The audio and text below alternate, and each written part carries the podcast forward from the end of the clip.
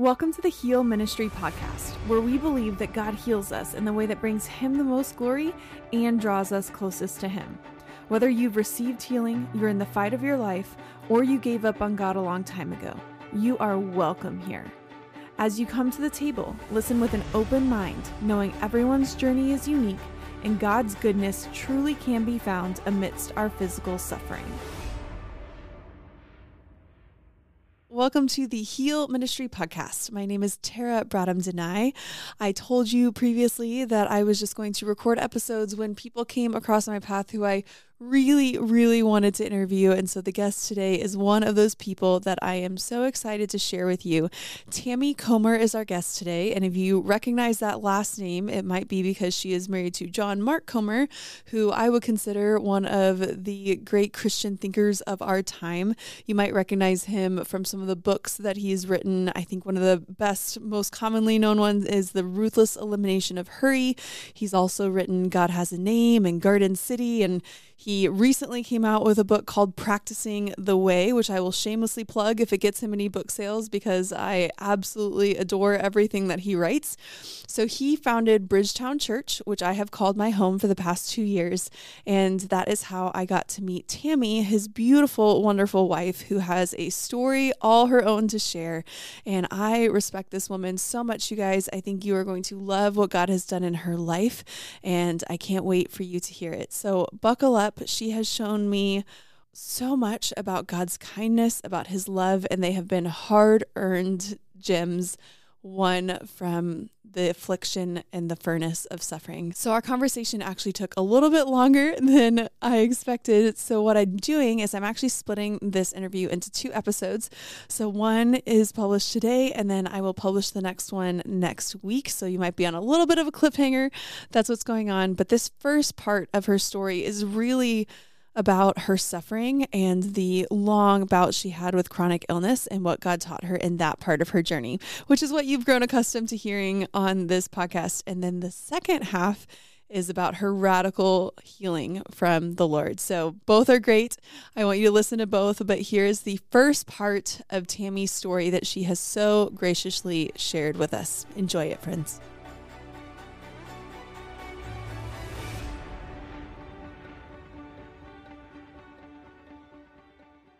Tammy, I was just telling you how I first met you pregnant a while mm-hmm. ago. And so it has been such a joy getting to know you and your heart. Truly, truly, I have mad respect for you, mad respect for God and what He's done in your life. I mean, it's just incredible. So I'm thrilled to just have this casual conversation with you today and let other people in on what God has done in your life. So thanks for being here. Oh mm-hmm. man, it's a privilege. Thanks for asking. Yeah. So, some people don't know anything about you. Will you give us just a little snapshot of your life currently? What's going on in your world? Yeah, so I live in California in the mountains, but spent 20 years in Portland, Oregon, married to my husband, John Mark Comer, who led a church in Portland, Oregon, and we did ministry for many years and still do ministry. He leads a nonprofit now yeah, just love, love, love Jesus. Raised three kids. Our kids are all teenagers now, so a lot of my time is spent just with my family and trying to help my kids settle here. We just moved here a few months ago. So just, yeah, reorienting our whole lives in this season. It's a lot, but it's fun. There's so much in that sentence, but yeah. people, I would just say, we can be praying for you and big transitions, right? Yes. Okay, so you're on this podcast, which we talk about all the different ways that God heals us, specifically talking about physical suffering. And you have had quite a bit of that in your mm-hmm. life. I know your story is very multifaceted, but going into that today, mm-hmm. will you tell us a little bit of when your physical suffering started and or maybe when it got worse mm-hmm. with after your first child, I think? Yeah. Tell us a little bit about your physical journey. Yeah, so I, well, basically, so when I was five, actually, I was bit by a tick. And when I was 11, I was hospitalized and diagnosed with Lyme disease. And then I just kind of was seen better all my teenage years, never really thought much about it after that. But after the birth of my first son, who's 18 now, started having just bouts of chronic illness, which at the time, like when it first happened, we just thought, I thought, man, this must just be like early, like motherhood, like just mom exhaustion and stuff. But it became pretty, inc- like over time, increasingly clear that it was much more than that.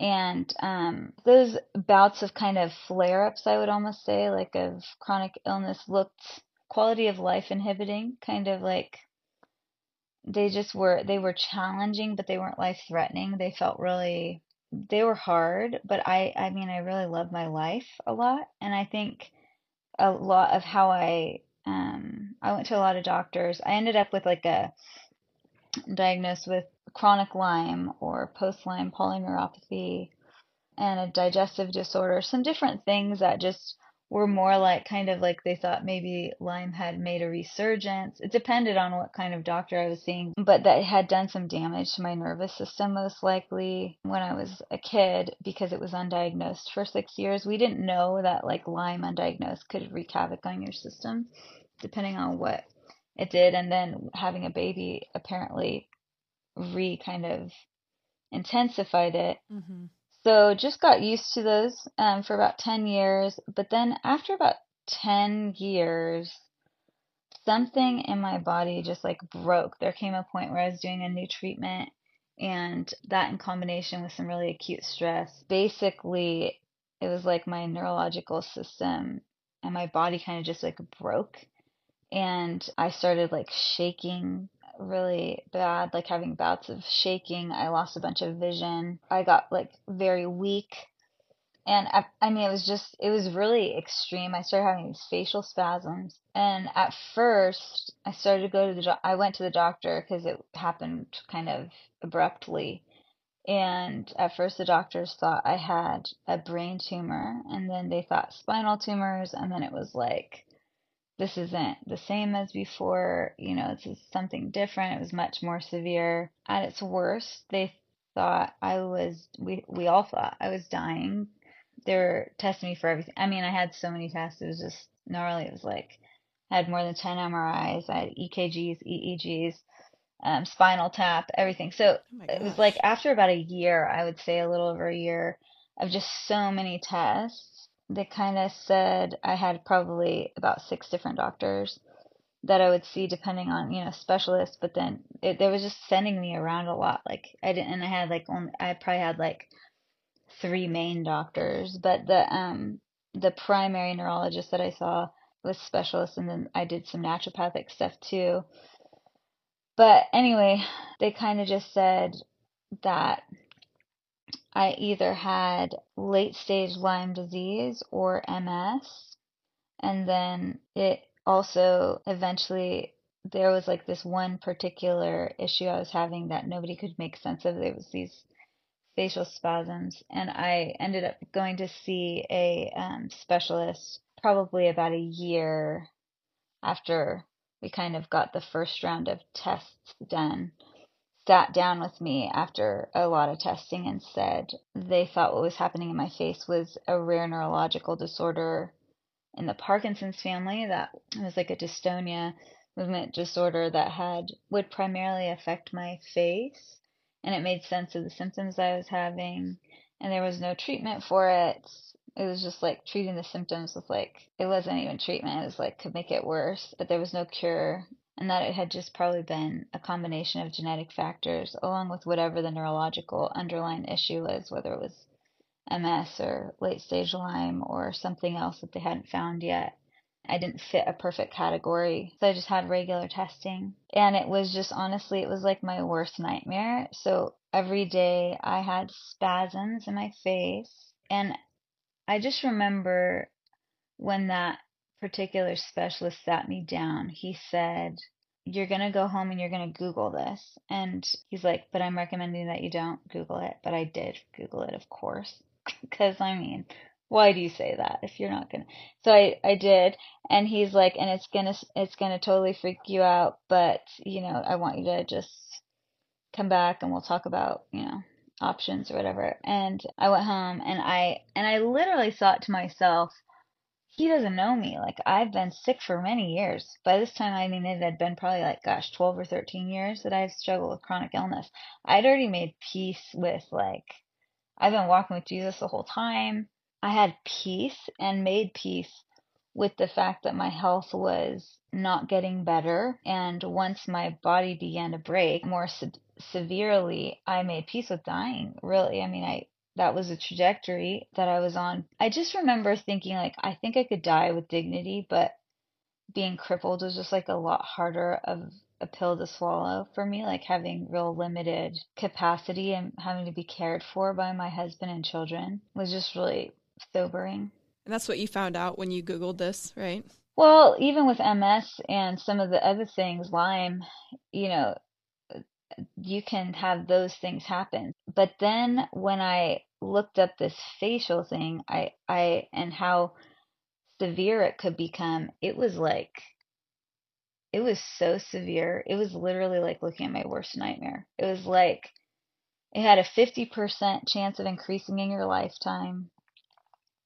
And should it progress, which I already had like signs of it, you know, I mean, I already had facial spasms every day, but should it progress, it would start my eyes and move down my face into my mouth, which already had started, but then it would it would spread to all the muscles in my face. And it wasn't just like limp like at first the the fear was like Bell's palsy, but then this particular disorder it was like much different than that in that it was like they would your face would begin spasming out of control where you had no control but your tongue would go in and out of your mouth your eyes would be squinting in and out your jaw would be vibrating but your brain was still intact so you just look very very scary to kids or like very noticeably Yeah. not in control of your face and hard to talk. It would make it hard to talk, hard to eat. And it just was, it was like, I just didn't have a category. I thought, Lord, I thought we talked about this. Like,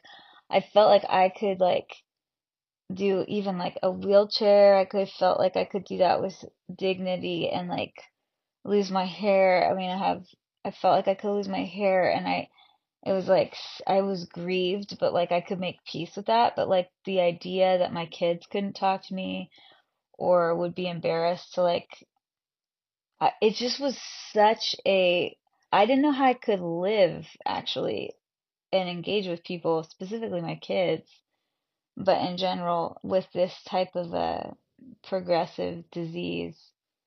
And it just, it was the first time I would say in all my sickness that I wrestled with God in a way that felt like really honest lament. What do you feel like God said to you in that time? I don't know what the timeline is on that versus when you find out what you're going to share in a little bit, Yeah. but I assume there were at least some months where, Mhm. and you had no Yeah. idea that healing was coming. So, what No. did God, I'm just curious, like, what do you feel like He said in that wrestling in that place? Well, for me, so it was weird. It was I had like this one day actually that I so I'd been wrestling. So I'd been given this diagnosis. I was wrestling with it.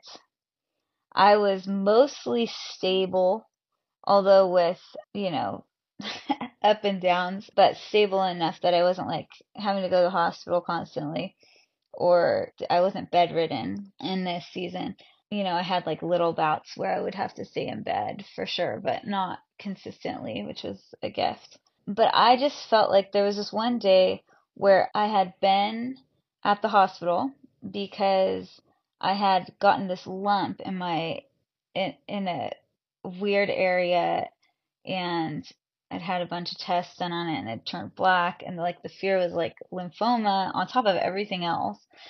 And I'd already had like a bunch of scans and there was disagreement on like if it was a lymph node or if it could be something else, but the placement was really weird. Mm.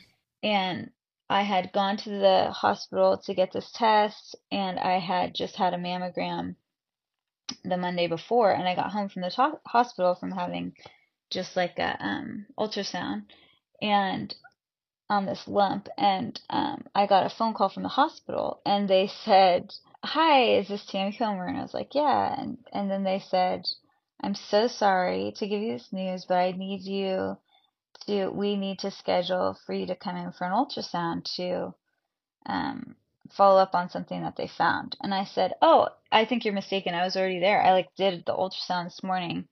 You're mistaken. They said, No, this isn't for that part of you. This is actually for the mammogram that you just had. Oh my god. And they're like, We had found something, so we want you to come back in and, you know, have some scans. It'll take three hours, whatever.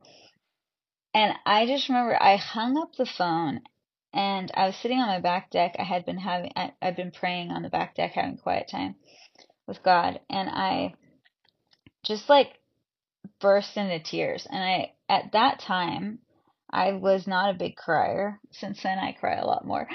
And I just, it was like in that moment, I called my sister-in-law who's like really acquainted with grief. She lost a daughter and has gone through a lot of suffering. And then talked to her for maybe a few minutes, but then hung up the phone and just sat. And I remember sitting on my back deck and having this memory of earlier that same exact morning. I was praying in my bed actually and reading my Bible and I just remember feeling like God spoke to my heart to put down my Bible and to just like listen. And so I did. I, I put down my Bible. And in my mind, there came an image, and it was of me leaning back on Jesus' chest. And I just remember seeing this picture in my mind and feeling his spirit remind me of the scripture my peace I leave with you, my peace I give to you. Not as the world gives, do I give to you. Don't let your heart be troubled and don't be afraid. And so that was like my morning quiet time, you know, and I just thought, oh wow, that's cool. It was a cool picture. So later in the day when I'm on the deck, you know, I was on my back deck, I'd probably had lunch or something. I don't really remember. It was, I feel like it was still not too late in the day, but, um, I was just sitting out there kind of processing and thinking and praying when I got that phone call. And right after I was done crying, I remembered what I felt like the Spirit had spoken to my heart earlier that day. And it was like something in my heart, in my person, my inner like soul, it shifted. It was almost like it reminded me of the story of when King David he sins and Bathsheba is pregnant, if you know that story. Mm-hmm. And it talks about how she's going to like the baby she has this baby and the baby is going to die and she he is mm-hmm. fasting and praying and he's wrestling and wrestling with God asking him to spare this child and the servants who are in the background in the story say gosh, if he's so upset now, what will happen to him if he die? If the baby dies, he's going to lose it. Mm-hmm. And the baby does die, which is so sad. But it says that David got up, he washed his face, and then he sat down to eat. And it was almost like in that moment for me of like that phone call, I think it just it felt like too much. It was almost like the death of trying to control my situation is what I felt like it was because breast cancer ran on my mom's side of the family my it was just like very heavily already in our family it was like all the the bad ones you know like just you're just like oh goodness like now they're testing me for this and you know this possibility on top of it like i couldn't and i was already trying to like wrestle through the face thing and i just felt like in that moment, I relinquished control. It was like God's peace. It was like He gave me His peace, and it was like I wasn't, uh, He just wanted me to, to lean on Him. And I just felt like I got up, washed my face, and made peace. And something from that point on in my journey, which it was still a good, probably at least two years before I was experienced healing, shifted. I just, everything was different. It was like I would say I came to peace with the God who I trusted. It was like I learned to trust Him in my suffering and in my just deep disappointment, honestly. It was like just the most disappointing experience that I just was getting worse and worse, and there was really not a light on at the end of the tunnel as far as my that any kind of diagnosis was concerned, and there definitely was a trajectory of getting worse, not better, but then also of grief. And then learning that it was almost like I had grace for the day and just kind of knew that should my facial spasm stuff begin to progress again, I would have to reorient and wrestle with God again. But that I would choose to trust Him and that I had peace in the now. Like I would be present to the now. And I felt such like it was like being held by God. I just really felt loved by Him and seen by Him.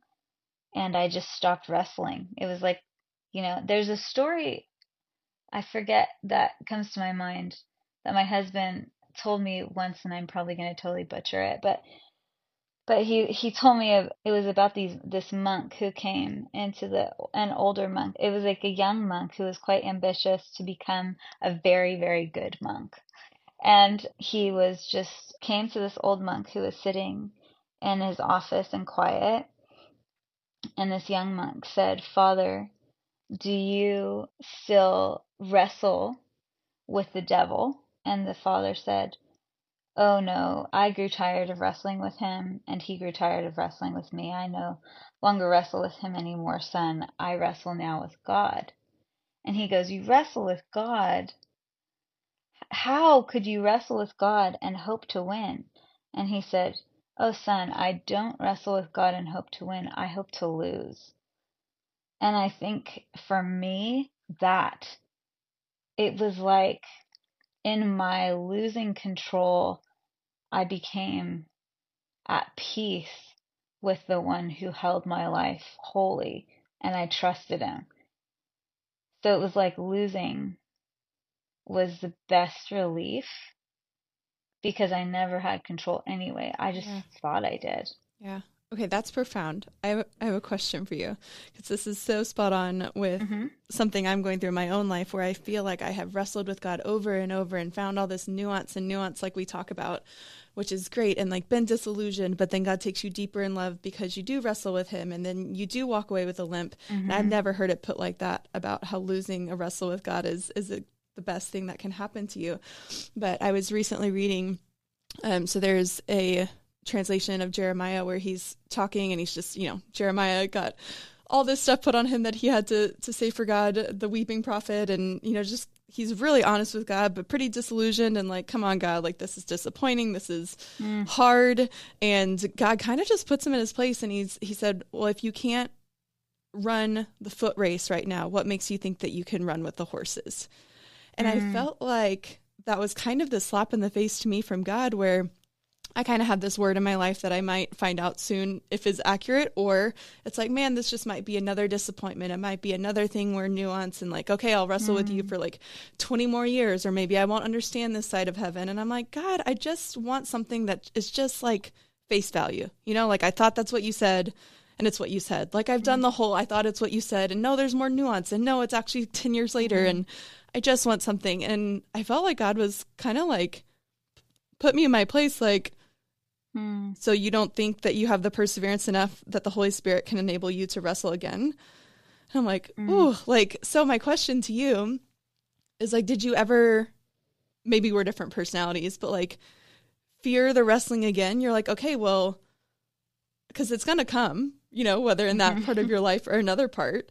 Have you mm-hmm. found a place where you enjoy the wrestling because like wrestling is taxing right like it's hard mm-hmm. no matter mm-hmm. what and losing wrestling can be beautiful but it's really mm-hmm. hard so what mm-hmm. do you do in that place knowing more wrestling is coming you told me and we don't need to talk about what but like you were you're wrestling with something right now mm-hmm. like so what do we mm-hmm. do when we know more wrestling is coming do we fear it do we embrace it can we get to a place where we enjoy it or ask for it like what do we do with mm. that well, okay, what I can tell you is that I was sick for 15 years. The last five were more, you know, more acute.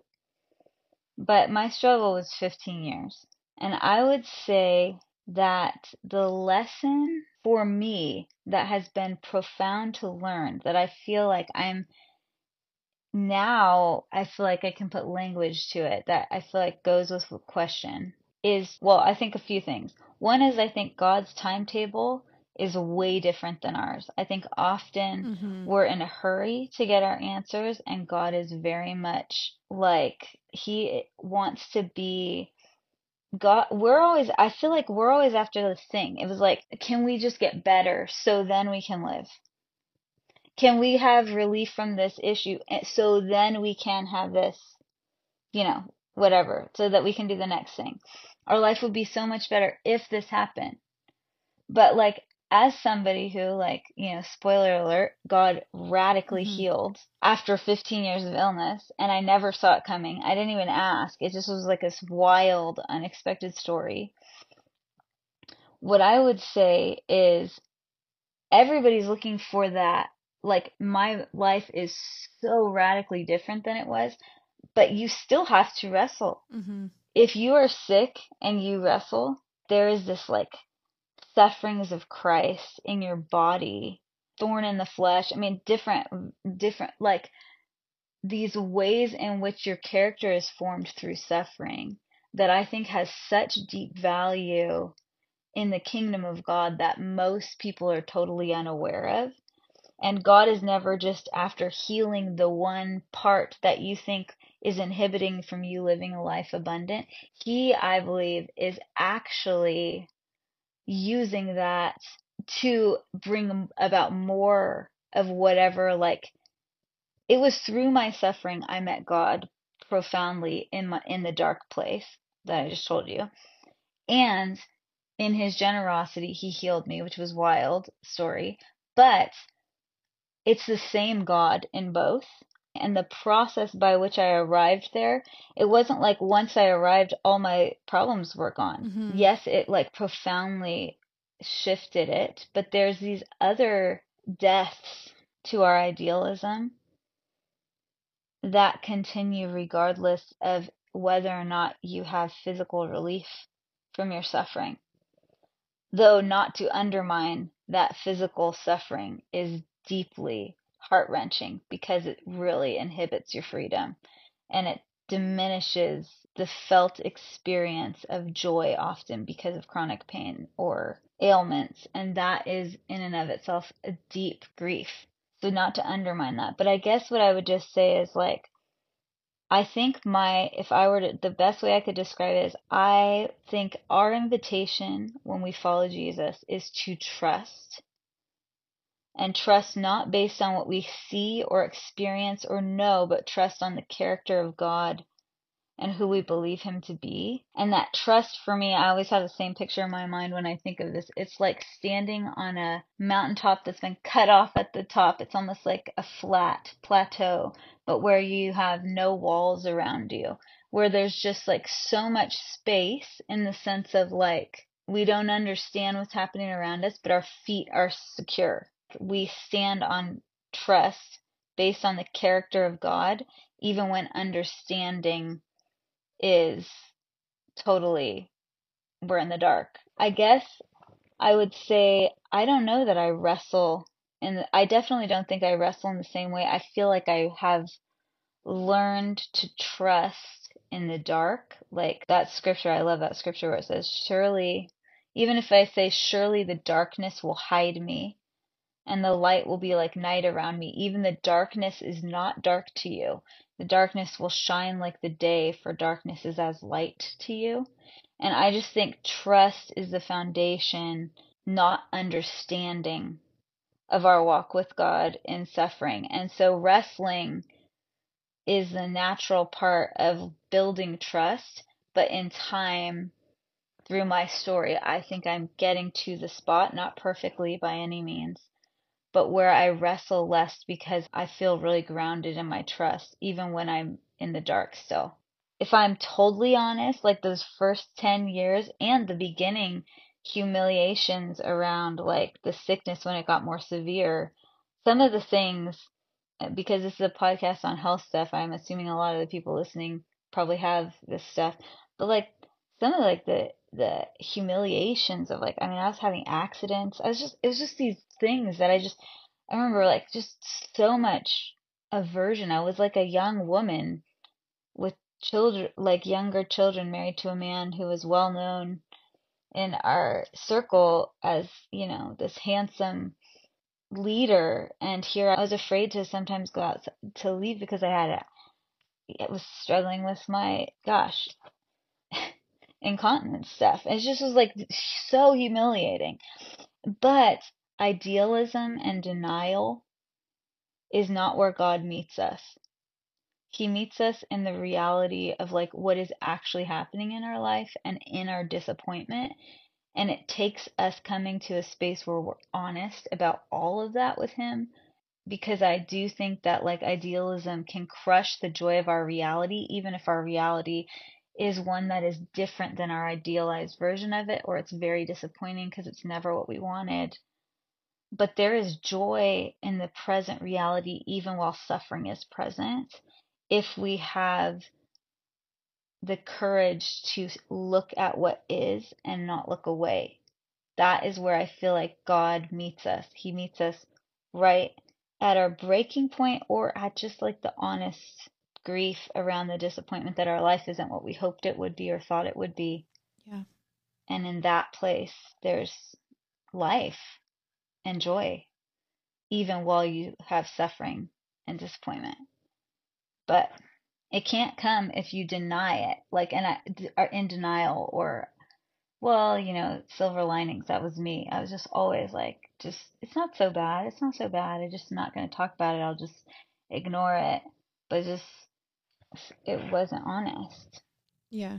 So being honest, but doing the wrestling, but through the wrestling, it's not about the outcome. It's not about getting the blessing, right? We say wrestle with God so that you'll get the blessing, like mm-hmm. Jacob. But really, it's it's about wrestling with God so that you trust God, so that you know God. Our our outcome is messed up, right? Well, yeah, I mean, I would say wrestle with God because you, when you lose, you will see that He's good and He's trustworthy.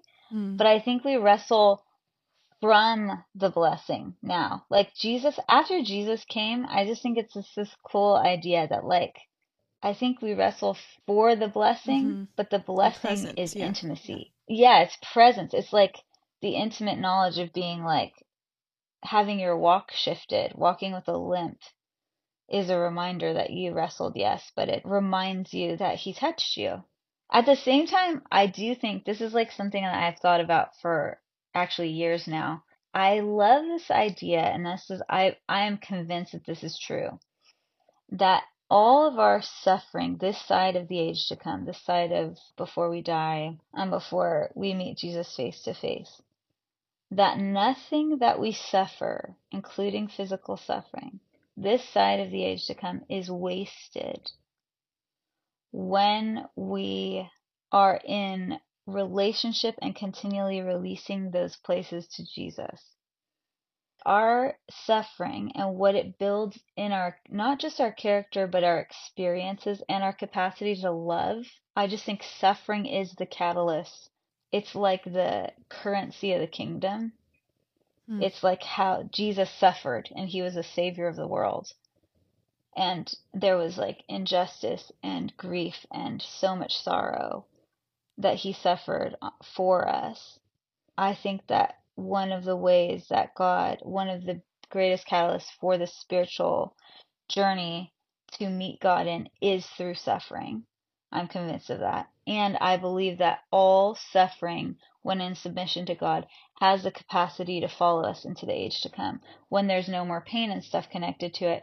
But you are becoming something. Like we are in, are in the process of becoming who we really are. And that's like, there's a term in theology called eschatological realism. And then that's what it means. You're in the process of becoming who you really are. It's a big word and it's kind of weird, but it's it's this idea that our, God sees you from beginning to end, like who you will be in the age to come, who you'll be, uh, you know, once He returns, once He's, once you're with Him, totally, completely redeemed and, um, you know, made new, and that He identifies you from who you are there, like that future version of you in the age to come, rather than who you are right now, and that you're in the process of becoming that person. So as you say yes to Him through suffering, and even like on the journey of gratitude in the good things and like experience and like presence and all these things, as you're becoming that, those things actually follow you into eternity. Mm-hmm. Like they're not wasted. They have the capacity to not be wasted. And I feel like that is a narrative that so many of us lived in, live in or lived in in my case, where I just thought like, man, my life is a waste. Like what am I I can't do all the things I thought I was supposed to do. I can't be mm-hmm. as good of a mom because I'm not my brain was seriously inhibited by a lot of the issues of my health. Like I couldn't think right. I had like early signs of dementia. Like I couldn't remember. I like had big old chunks of my my, my memory that were totally not right. So, yeah, I guess I just say like I have so much respect for people who have chronic illness because it's a hard road. But I just think that God is proud of you for like doing just the next each day and choosing to live. There's an honoring of God with intention that takes a willpower that's based not on entitlement, but it's based on agency. It's a choice to choose life when you feel disheartened or discouraged or sick or sad that I think builds this really resilient beautiful intimacy and trust with God if you allow it to. Pretty good, right? Well, if you think that is good, it gets even better because, yes, God heals us all in the way that brings Him the most glory and in the way that brings us closest to Him. And the way that He chose to heal Tammy in His grace is incredible. So, you want to hear it? Meet us back here next Monday for the rest of Tammy's story. We'll see you here then.